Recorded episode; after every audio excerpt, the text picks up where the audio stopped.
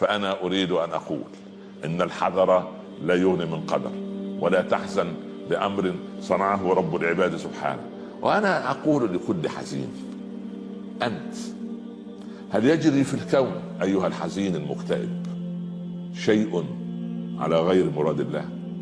في شيء بيتم في الكون لا يريده الله؟ طب الإجابة لا.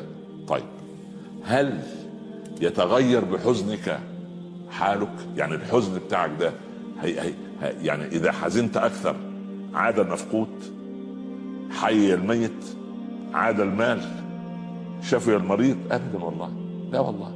حزنك لا يزيدك إلا غما. ويزيد توترك وصداع ويزيد ضغط.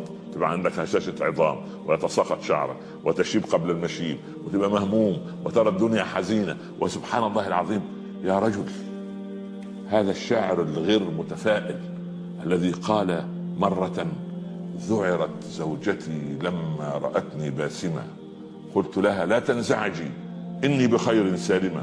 كنت أجري بعض التمارين لفمي ربما أفرح يوما ربما. يا ستار يا رب. صار يجري بعض التمارين الرياضية لفمه أحسن ينسى الإيه؟ ينسى الابتسامة. وأنا للأسف الشديد طوفت مشرق الأرض ومغربها. كثير من المسلمين يعتبرون أن أسنانهم عورة فلا يبتسمون لأحد. أنا أريدكم أن تكون الابتسامة في قلوبكم قبل أن تكون على شفاهكم.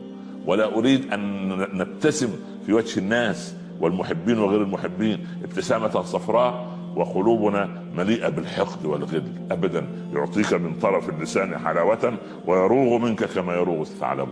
أيها الحزين إن ظللت حزينا سبحان الله ضاعت البركة من عمرك وضاعت الصحة من جسمك وضاع الهدوء من قلبك وضاق صدرك فلا تكسب إلا حزنا وكآبة ولكن عليك أن إيه؟